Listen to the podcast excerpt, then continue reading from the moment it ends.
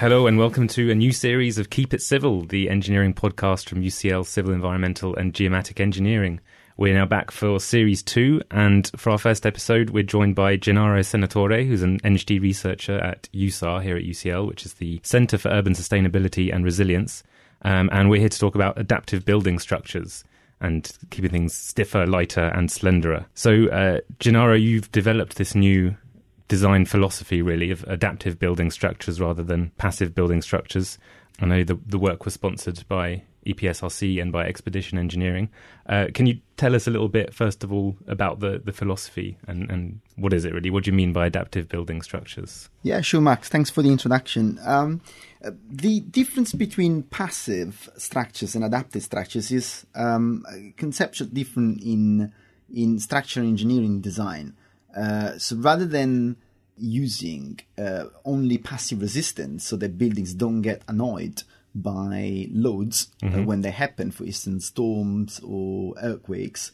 Uh, there is a way to use uh, an hybrid system that comprises of passive and active uh, elements working together uh, so that the overall structures can have adaptive capabilities and be more efficient. And so the the methods I developed allows uh, to design such structures mm-hmm. so that at the expense of uh, some operational energy, which is the power that you need to um, make the active system uh, be operational, mm-hmm. then you can have uh, substantial savings in the material mass. Okay, so the the current methodology is, is passive.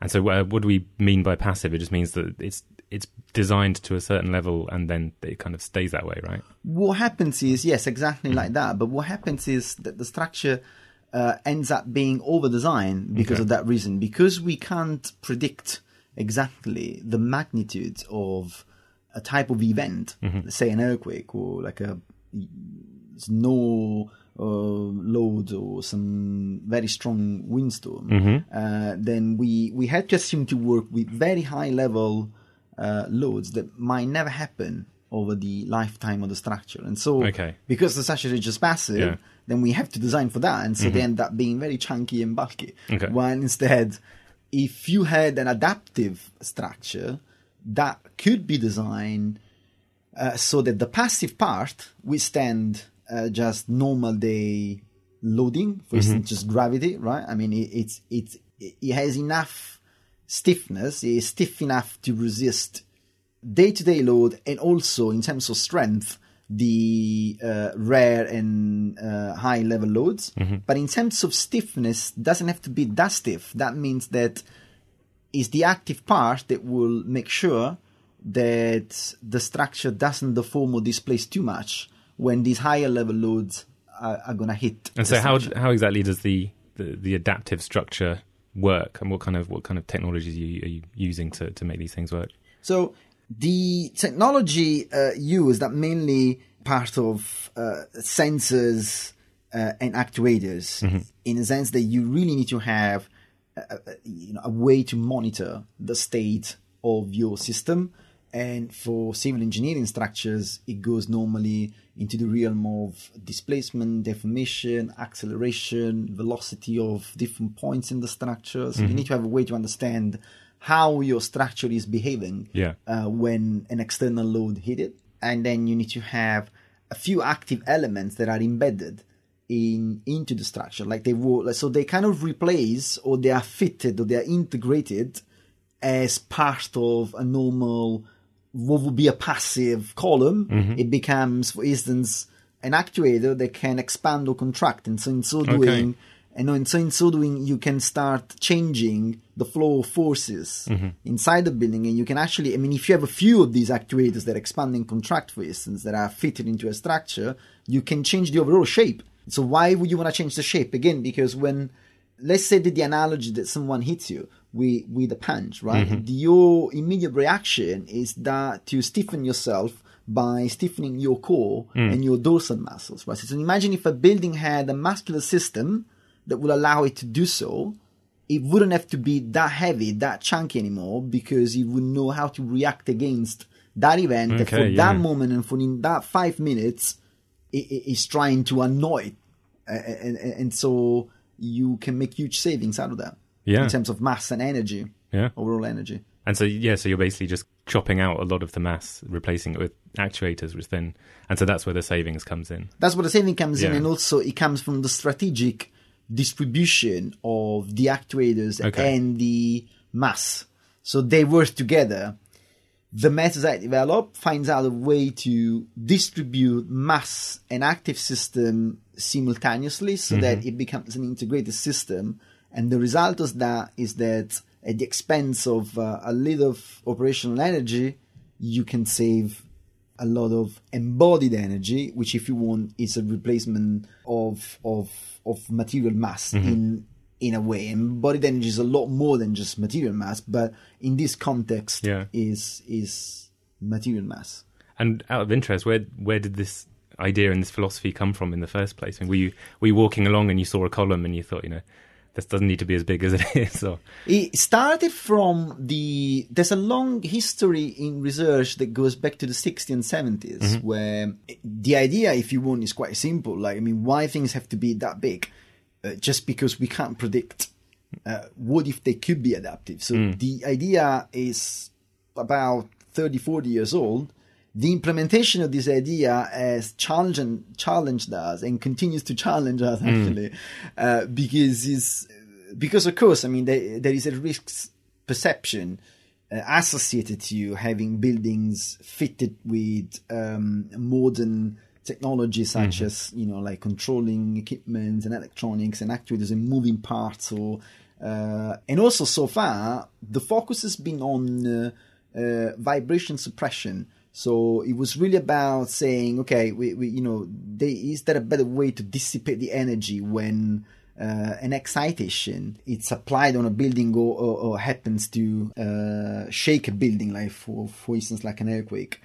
My contribution to this thinking is that although there are a few other people that have looked into uh, the material saving that an, that an adaptive system could give you, uh, no attention was given to the fact that yes, it's true that you can make some savings in terms of mass, but you also might have a huge expense in terms of energy or the energy that actually the overall system has to use. Yeah. So, what's the way to keep both the uh, mass and the operational energy to a very bare minimum? What's Okay, the yeah. what's the optimum in the domain of possible solutions that you might have, right? Mm-hmm. And so that's what my method does. It finds that optimum solution in, Okay. in, in, in, in this context.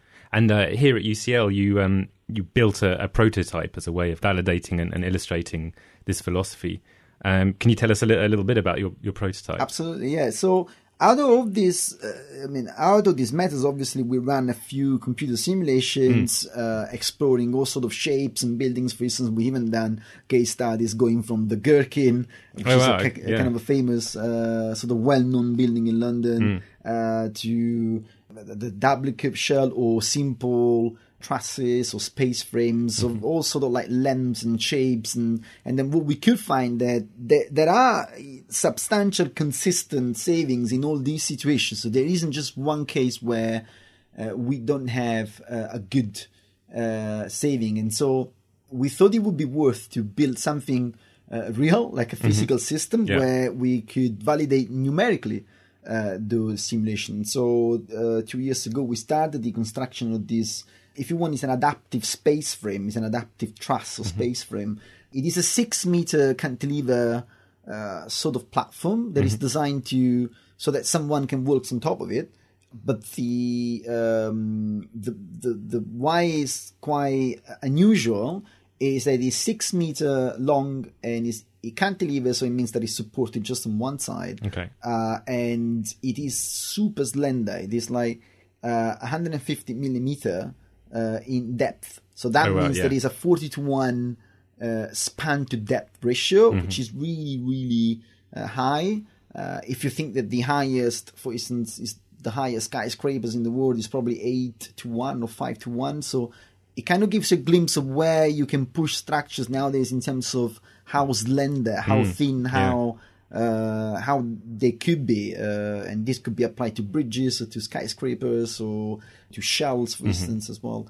Uh, and the the way the prototype is instrumented is by using uh, strain gauges uh, that are embedded into the elements of the structure. A strain gauge is a sensor that monitor how those elements are deforming. Was was the amount of like stretching or squashing to to put it you know Yeah. in, bare, in bare terms Yeah. uh, that is happening to those elements. And out of that information, you can reconstruct how the structure is deforming in space when someone walks on it or when anything happens to it like i mean if you're pushing from one end or if you just hang it from one end and and, and then he also has 10 linear actuators embedded. So that so those are the muscles whereby the system can readapt and change shape.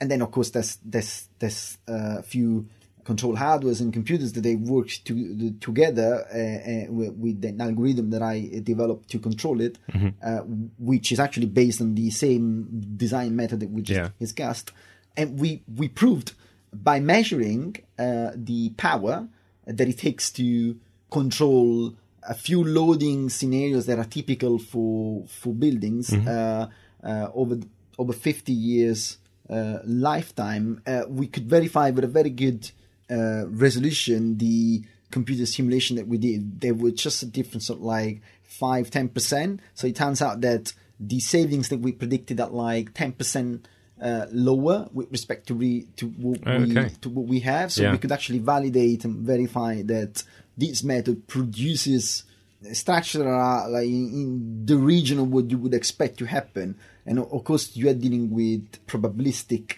sort Yeah. of events, so there is an element of approximation that you need to accept. Mm-hmm. Of course, but, yeah. But we Yeah. were quite satisfied uh, with the result given, and the fact that if you want to uh, solve the same problem of being cantilevering for six meter and allowing a person of about 100 kilos to walk from the end to end if you just use a conventional I-beam, which Mm-hmm. is one of those beams used in buildings uh, with an eye type of section, Oh yeah, yeah. that okay. will weight Yeah. probably eight times as much uh, and be two times as thick. And so you we verify that we have 80% saving with respect to the I-beams. Hmm. And then when you compare it against the same structure, but optimized with the state of the art already existing optimization method, Mm-hmm. that's the adaptive solution still saves about 40% with respect to the optimized passive. So it really shows that there is quite a jump uh, that could be made Yeah. uh, and which is why we think that it could be applied to uh, structures where the deformations are difficult to control. So everything that is slender, from bridges to skyscrapers, uh, and to other sort of uh, similar type of structures, or where the uh, the loads are particularly uncertain, and that's why you have to design the structure against something that is very high in terms of magnitude, but it might never uh, yeah. occur. Yeah. Then this method and the and and in general the idea of adaptive structure distinctively qualify for those situations, which cover the majority of the uh, of Hmm. Yeah. the design. I mean, of, the, of what happens in the industry anyway. So. And for, for any keen beans who, who quite want to see what, what Gennaro's prototype looks like, we'll put some links in the show notes so you can see some uh, some videos and some pictures as well. Um, you mentioned that what you one of the things you were trying to do was to reduce the mass, but also reduce that energy use down, as that was that was one of the problems Yeah. in the in the prototype. How did you manage to, to keep the energy use down Yeah. as well? Yeah, so that's uh, that's a good question to explain how it works in terms of. Uh, so the idea behind the whole method is that the the structure doesn't need the active elements to work all the time. Okay. It only they only need to work until they finish to control it and to push it back to a reference state, mm-hmm. meaning a reference sort of position that for you is considered to be safe and operational. Mm-hmm. Once that happens, they can just lock Oh, and then they, they don't need the power anymore. and then you, it's- you just cut the power. Yeah. Uh, and so when the event that is loading the structure finishes, then they they naturally sort of unlock and and they kind of do the opposite in a controlled way you would have done. And so that you you spend a little bit more energy to go back to the uh, sort of unloaded Yeah. state, if you wanna if you if you wanna call it that way. So the whole thinking is that you only really use it when you need it, and that's possible because of this simultaneous di- distribution of passive stiffness and active stiffness, if you want to think in, in that way. Yeah. It's almost like having the skeleton on his own can't really uh, st- uh, stand up and withstand any load, but it, it can it can do it because of the muscles. But the skeleton itself also has some uh, uh, very good uh, strength and stiffness properties on his own. Uh, right, so Yeah, it's, yeah. it's kind of a similar approach. Just to make an analogy that might be a reference, but uh, I mean, of course, it's different from being a human. But, uh, but yeah. And so, uh, so what's next for for you and for this design philosophy that you're trying to push forward? Yeah, there are a few approaches that we're considering, and uh, um, one of which is to try to extend these methods that uh, that I developed to continuous type of structure. So, for instance, uh, shells, and so if you go into that domain, you have to work with different type of actuation. Uh, you have to work with distributed actuation. So maybe you want to consider fibers or solid state actuation, and also in terms of control, whether we can improve the the control by using uh, artificial intelligence, which, which was actually used also in this prototype. There is a part. The control system is is uh, is made of two parts. One is based on, on a physical model that is built into that, and then there is a correction that happened using a technique brought by machine learning. Uh, and so continuing on that path where you you can achieve an intelligent adaptive control itself of the truss that could start responding to totally unpredicted uh, loads that is it's another avenue as well. And uh, the the third more perhaps practical avenue is to uh, try to build an even larger uh, scale prototype, mostly to prove to ourselves and, uh, and that, that there, there aren't scale issues that we haven't considered. Uh, and so, you know, if you could do something that is building size, let's say like 20, 30 meters tall, that, that you know, it would be a very good validation Yeah. of what we've done. Further validation, because the prototype already kind of does it, because it's Yeah. six meter. I mean, it's already quite sizable. But of course, I mean, uh, if you can do something larger, uh, it would work also for the industry to buy into it a bit more and perhaps even like adopt it. Well, uh, thanks very much, Gennaro. You can uh, we'll find out more about Gennaro's project and the, the prototype and the uh, the design philosophy. Um, there's a few links down in the show notes. Um, you can follow Gennaro on Twitter. He's at g underscore senatore.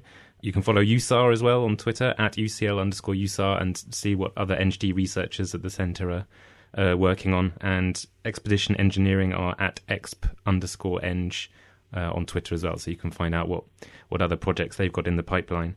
Uh, we are with civil environmental and geomatic engineering. Don't forget to follow us on Twitter as well at CG underscore UCL. Um, you can listen to series one uh, on iTunes or on SoundCloud, which is soundcloud.com slash CEG underscore UCL. And that's quite enough underscores for, for one episode. So uh, thanks very much for listening. And thanks, Gennaro. Thank you.